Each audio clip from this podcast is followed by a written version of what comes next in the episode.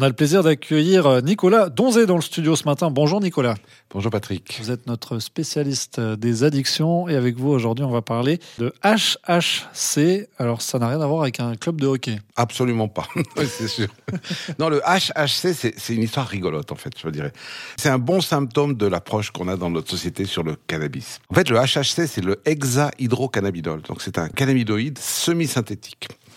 Mais avant de parler de ce, ce cannabinol semi-synthétique, j'aimerais juste euh, là, j'étais à un congrès, on a eu des informations scientifiques intéressantes, de scientifiques américains, qui venaient expliquer au fond que la grande question aux États-Unis, au Canada, c'est la libéralisation de ce produit. D'ailleurs, chez nous, c'est quelque chose qui, hein, on a vraiment le temps de, des problèmes pas importants. Donc, on est en train de discuter, faut-il ou pas libéraliser le cannabis, etc., etc.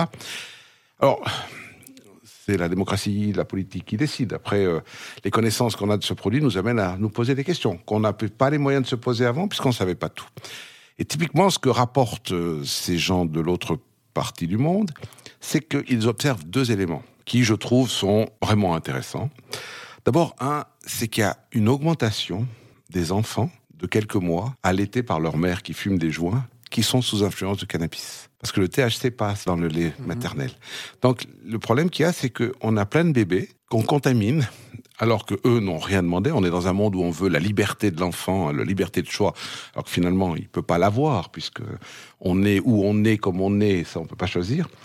Donc, euh, c'est quand même un peu surprenant. Et l'autre élément, c'est qu'une fois que les enfants sont un peu plus grands, au Canada et aux États-Unis, dans les, dans les endroits où le cannabis a été totalement legalized, eh bien, on a une augmentation jusqu'à 10 fois du nombre de cas d'enfants qui arrivent aux urgences intoxiqués au cannabis parce qu'ils ont trouvé le space cake qui traînait sur la table ou des fleurs ou euh, des machins qu'on peut goûter, manger et c'est qui contiennent du cannabis. Donc on a plein d'enfants qui arrivent en, urgence mhm. dans les hôpitaux. Donc voilà, euh, s'il y a une population aussi à protéger, peut-être c'est nos enfants. Et ça, je trouve, ça, ça pose des questions. Donc euh, bon, alors aujourd'hui, ce qui se passe en Suisse, c'est qu'on a, euh, on est dans ce combat, faut-il, faut-il pas, et tout.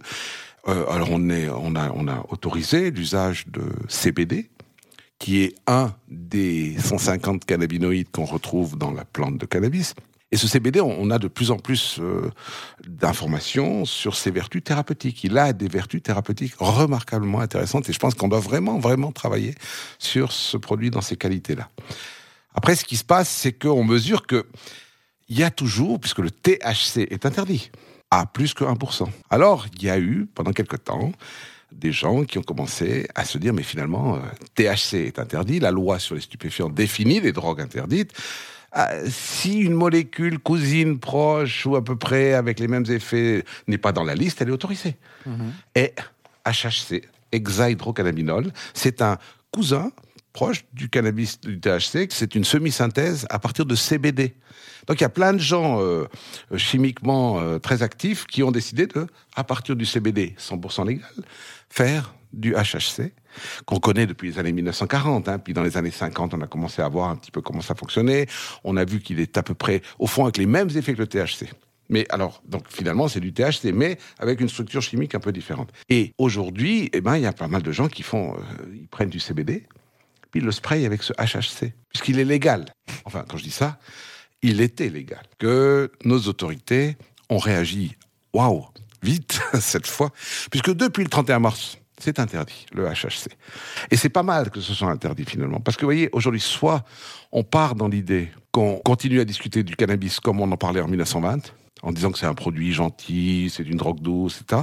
Soit on parle avec les connaissances qu'on a en 2023 c'est-à-dire, il agit sur le système endocannabinoïde, qu'on a plus de 150 cannabinoïdes dans la plante de cannabis, qu'on a des terpénoïdes, des flavonoïdes, j'arrêterai pas de le répéter, que c'est une plante d'une richesse pharmacologique exceptionnelle, mais que chez un gamin de 14, 15, 16 ans jusqu'à 25 ans, c'est un tueur de cerveau.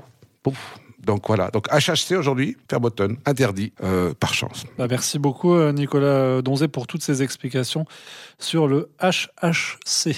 Merci à vous.